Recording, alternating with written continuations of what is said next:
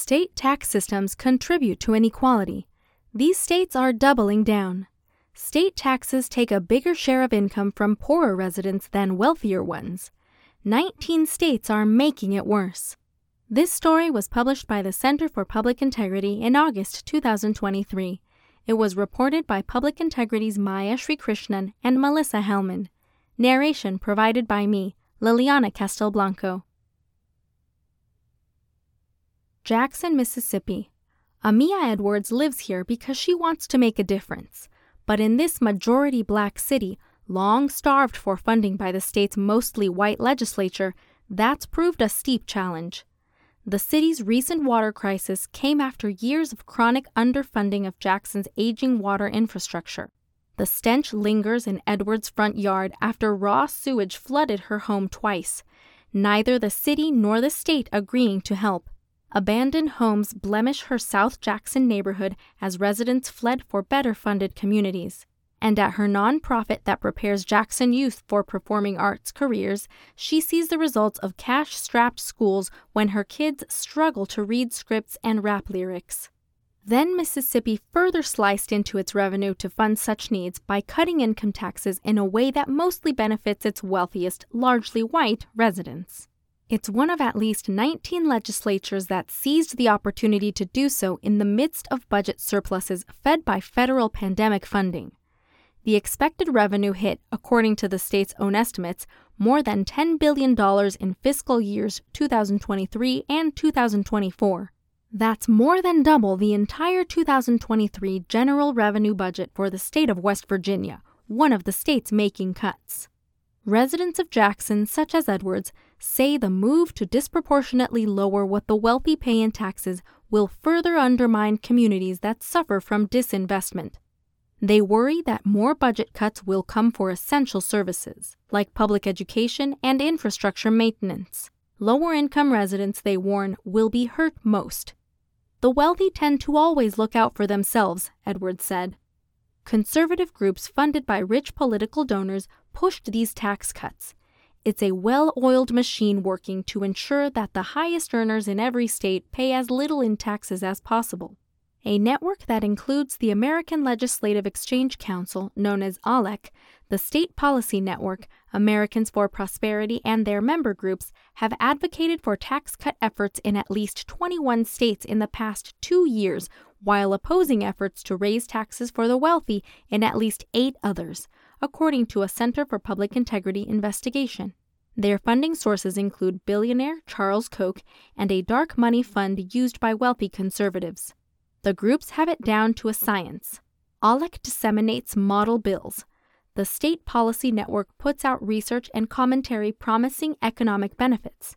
Americans for Prosperity handles on the ground lobbying. And in a few cases, groups in their network sue. Mississippi House Speaker Philip Gunn, a Republican who sits on ALEC's board, introduced that state's income tax cuts in 2022, something he had tried to pass before. Mississippi's tax structure already took a larger share of income from its poor and middle income residents than its richest, according to an analysis by the Institute on Taxation and Economic Policy. That's common nationwide, driven by states' reliance on sales taxes that fall hardest on people with the least money. The main way to at least partially counterbalance that income taxes with rates that increase as income does.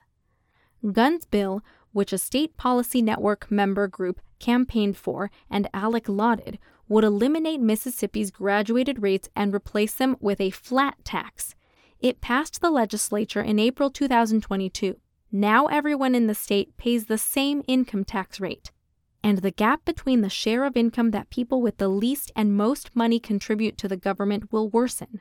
According to an Institute for Taxation and Economic Policy analysis, the state's highest income group would receive an estimated $31,400 in tax cuts on average per year, while the lowest would get an average of $20.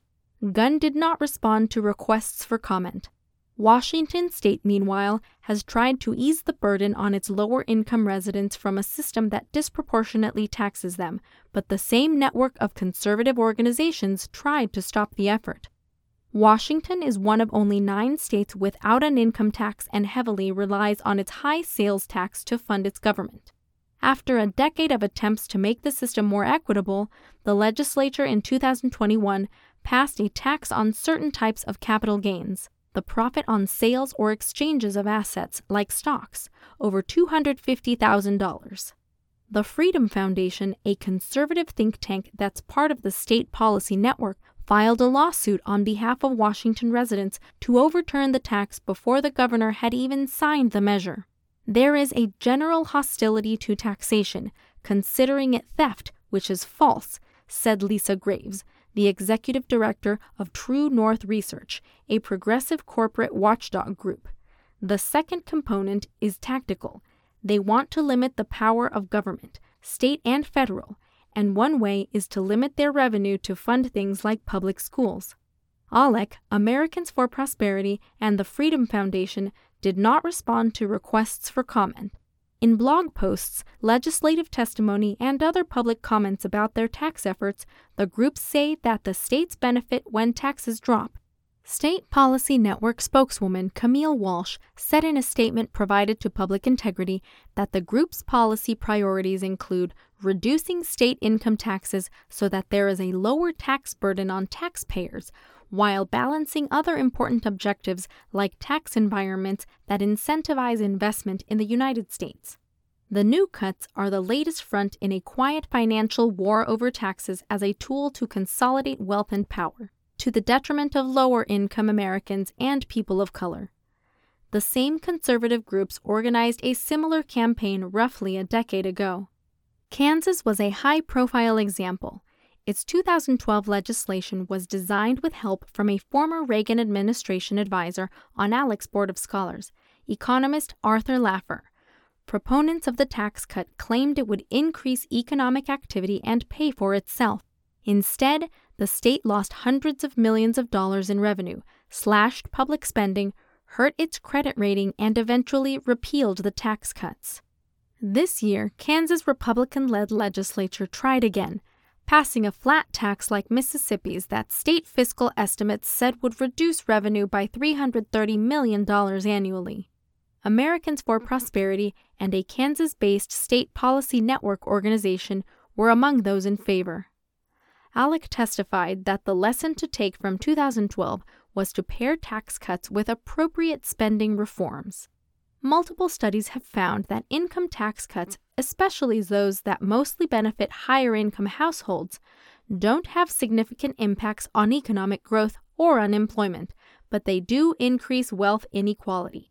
Democratic Governor Laura Kelly vetoed the bill. She cited the budgetary disaster after the previous tax cuts. I refuse to take us back to an era of chronically underfunded schools, four day school weeks, crumbling roads and bridges, and crippling debt, Kelly said in April. That's exactly what this bill would do. Republican Kansas legislators have vowed to try again next year. In Washington state, where the capital gains tax survived its legal challenge, a lopsided tax structure is at the heart of inequities faced by lower income people, said State Senator Joe Nguyen, a Democrat who represents a Seattle area district. We have so many billionaires here who have been able to build wealth and generate value because of the resources and the people in Washington state, Nguyen said. Revenue from capital gains is an investment in the community that helped build their businesses and that will generate economic opportunities in the future. Intolerable in any modern society. States braced for tough economic times in 2020 when faced with the COVID 19 pandemic, but many found their coffers flush with cash in the following years. The surpluses were largely created by federal pandemic aid and other factors, including consumers purchasing more goods than services, helping states because the former is taxed more than the latter. Members of Congress thought states might use the fleeting budget boost of the stimulus aid to cut taxes, and the law is written to prevent that. But states sued. A federal appeals court ruled that the provision was unconstitutional. This set the stage for the flurry of state income tax cuts passed in 2021, 2022, and 2023. Reversing a tax cut is politically unpopular, so when state budgets contract, cuts to public services follow. Public education is often one of the largest cuts, as K 12 education makes up big chunks of state budgets. Lower income residents feel that most keenly because they don't have the money to, for instance, seek out a private school if their children's public schools are badly underfunded. Higher income residents often won't feel the same reduction in quality in their local schools, and they're the ones getting most of the benefits from the tax cuts. The changes in tax policy will hit hardest in states where funding for public services already is low.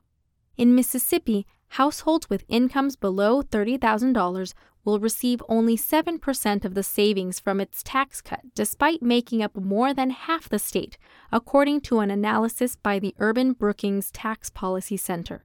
Households making more than $100,000 will get 55% of the savings, even though they're just 12% of all households. Meanwhile, the state will likely see a $419 million reduction in revenue every year on average, according to a forecast for the next decade produced by the University Research Center, a division of the Mississippi Institutions of Higher Learning that studies state and local policies. That revenue reduction is equal to salaries for 8,700 teachers at the state's average rates or it's equal to state funding for childcare for more than 70,000 children. It also is equal to almost half of what state and local officials have estimated is needed to fix Jackson's water system.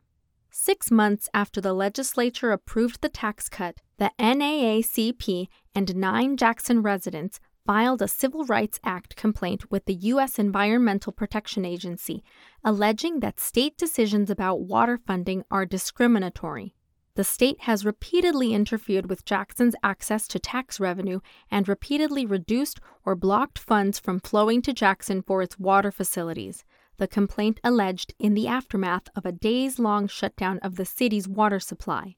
The result is persistently unsafe and unreliable drinking water and massive gaps in the access to safe drinking water that are intolerable in any modern society. The EPA is investigating the complaint. West Virginia, the second poorest state after Mississippi, approved a more than 20% reduction in income taxes in March. The new law could phase out the individual income tax entirely over time if the state's sales tax revenue growth outpaces inflation. But the state's fiscal impact estimate projects a loss of nearly $700 million in revenue next year alone. That amount could pay the salaries of nearly 14,000 teachers at the state's average rate.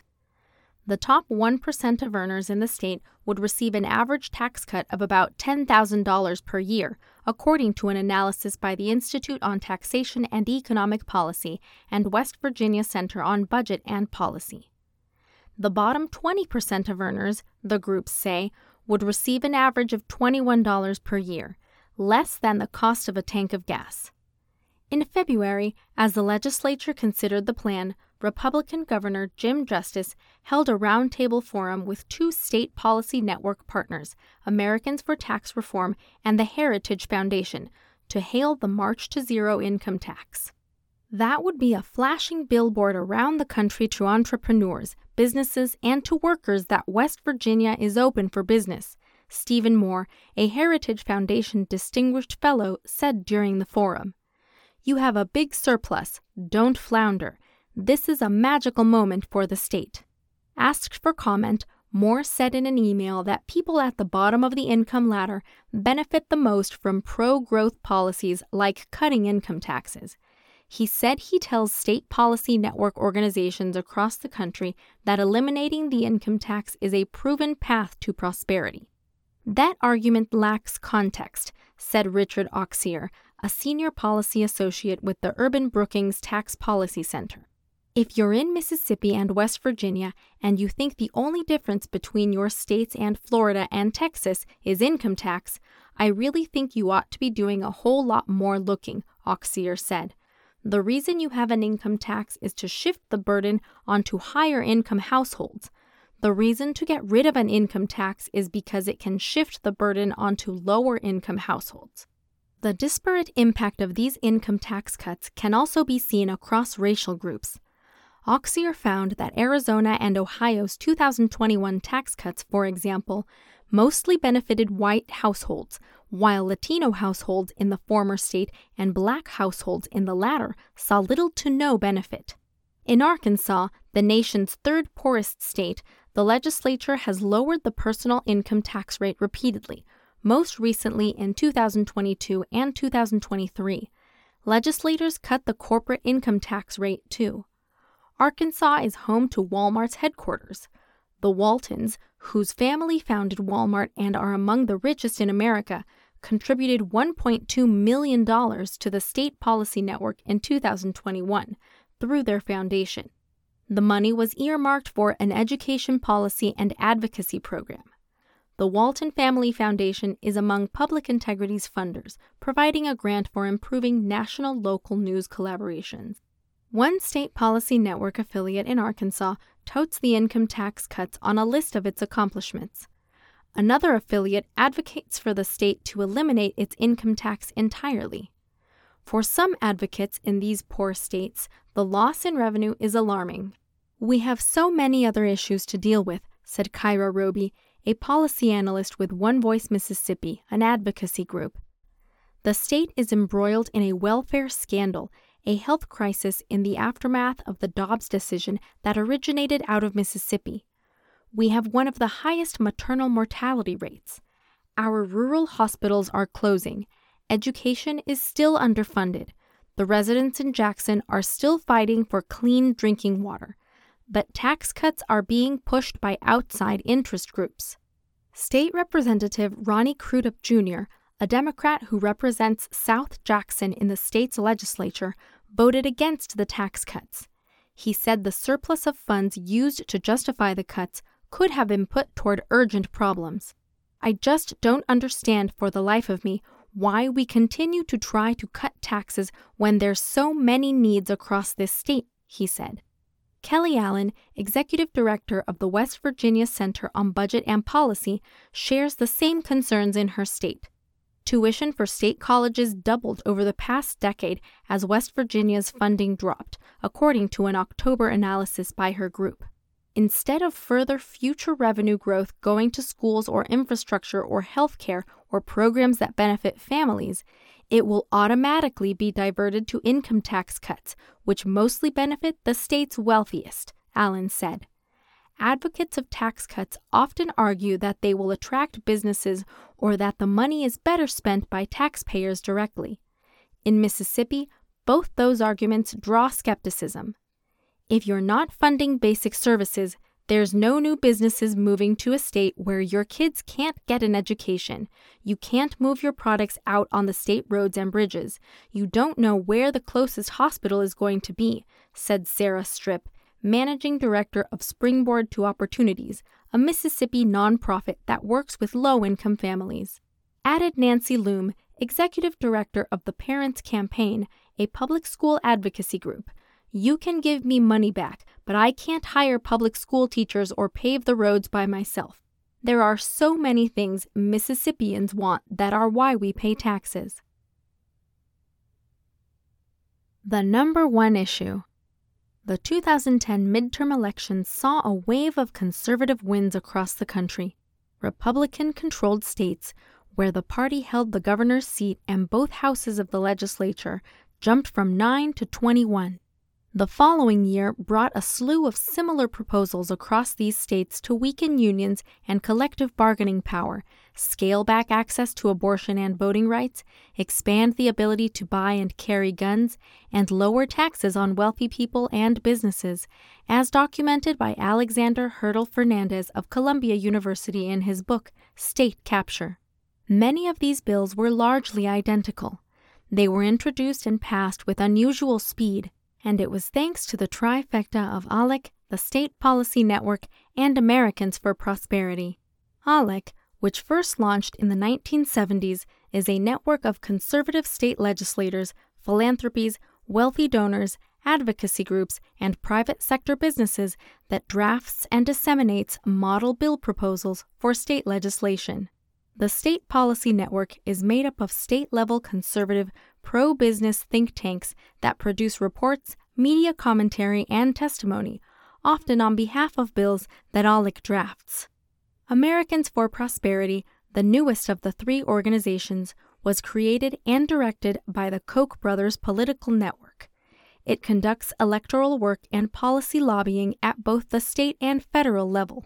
Financial disclosures show that donors to these organizations, in addition to the Walton Family Foundation and Charles Koch Foundation, include the Foundation for the Coors family of Coors beer fame.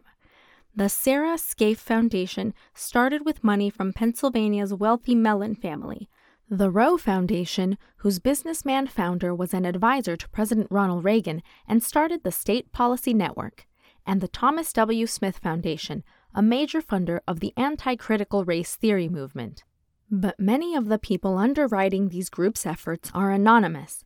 They send their money through Donors Trust, which shows up as the contributor instead. That obscures who's benefiting from the tax cuts that their donations, tax deductible in the case of the State Policy Network and ALEC, helped bring about. In 2021 alone, Donors Trust funneled around $48 million to the State Policy Network and its affiliates and partners, including ALEC and Americans for Prosperity, according to the organization's latest financial disclosures. On its website, Donors Trust describes its donors as conservative and libertarian minded. We help streamline our givers' charitable wishes and don't comment on the specific policy positions of the organizations our account holders recommend grants to, said Lawson Bader, president and CEO of Donors Trust, said in an emailed statement. That said, our givers are ideologically diverse and over the years have directed their giving to more than 1,100 unique charities, some of which approach the tax policy debate from different perspectives. A 2019 investigation by the Center for Public Integrity and USA Today found that Mississippi's legislature introduced more ALEC model legislation than any other state in the country. I don't understand the state thinking the way they think, said Credell Calhoun, a Democratic supervisor of the county where Jackson is predominantly located, which he said struggles to get state funds to fix roads and bridges. But I think it's coming from the national Republicans, pushing pushing down here to cut taxes. Usually, business groups are reliable supporters of such a move, but in a 2022 report detailing the concerns of local business leaders, the state's Chamber of Commerce wrote that the Mississippi tax environment was not high profile nor ever discussed significantly as a priority. ALEC's 2022 annual report credits ALEC legislators for helping to dump graduated income tax rates in five states. A state policy network member, the Goldwater Institute, describes itself as having helped write Arizona's 2021 tax cut law. In nearly every state with a recent income tax reduction that benefited the state's wealthiest households, these groups or their affiliates were there promoting these policies. This is the number one issue that we've heard from Utahns all over the state. And the number one concern is that they are feeling the pinch in their pocketbooks with inflation at all time highs, Heather Andrews, Utah State Director for Americans for Prosperity, said at a hearing last year for a tax cut bill. The legislation passed. She urged Utah to cut even more. And this year it did, with a law the state estimated would reduce revenue by $475 million next year, the equivalent of average salaries for nearly 8,000 Utah teachers. Utah does more with less, Andrews said in her testimony for this year's bill, and that's what we do. ALEC Puppet State. The atmosphere was somber as people who advocate for policies that benefit lower income households gathered in a modest, chilly conference room at a Homewood Suites in Jackson in March. Advocates, local politicians, and service providers bustled in and out, grabbing lunch and talking about taxes while keeping an eye on other legislative proposals in the waning days of the session. Further tax cuts had been floated in Mississippi this year but didn't make it through. Even so, they know more will come. A provision in the 2022 tax law requires the legislature to revisit by 2026 a proposal to eliminate the income tax entirely. Everyone in the room worried about funding for education, housing, infrastructure, and other public goods their communities rely on. Roby, with One Voice Mississippi, laid out two potential policy solutions. raise taxes on the wealthy to bring in more revenue, or enact tax credits aimed at lower income households to make the state's tax system less reliant on money from poor people. Both seem unlikely in the state's current political climate. For now, Roby said to the people around the conference table her primary goal is to stave off more cuts. Alicia Netterville, principal at Acclivity Group and former deputy director of ACLU Mississippi, listened and then turned the conversation to a basic right underpinning every other policy. Your vote is your currency. State decisions would look different, she said, if every black person in Mississippi could vote and participate in state government equally to white people. Overall voter turnout in the 2020 presidential election in Mississippi was about 60%, sixth worst in the country. Registering to vote here is more difficult than in almost any other state, Public Integrity found as part of a 2022 review of voting access. The state employs most of the tactics traditionally used to keep black people from voting or thwart their influence in government, including felony disenfranchisement, racial gerrymandering, and strict photo ID requirements at the polls. You have to pay to play in Mississippi, and that leaves out a lot of people, Netterville said. Among the groups pushing restrictions that suppress voting across the country, ALEC and the State Policy Network. Such restrictions can help state officials enact or ignore policies without worrying as much about the breadth of support for the ideas. A Mississippi Today Siena College poll in January, for instance, found that cutting the state's grocery tax, which most impacts lower income households, is more popular than eliminating the state's income tax. Mississippi's grocery tax is the nation's highest. Most states don't have one. You know, I will argue all day that we're an ALEC puppet state, strip with springboard to opportunities set at the March meeting. I think the hardest part of this argument is that the Mississippi legislature is not accountable to the people of Mississippi. How do we as a people of Mississippi push them forward when it's hard to make them accountable to their actual citizens? The Center for Public Integrity is a nonprofit newsroom that investigates the causes and impact of inequality in America. Find full text stories, visuals, and more at publicintegrity.org, where you won't find advertisements or paywalls. Our journalism is supported by readers like you. Check out our website to donate and sign up for our newsletter too.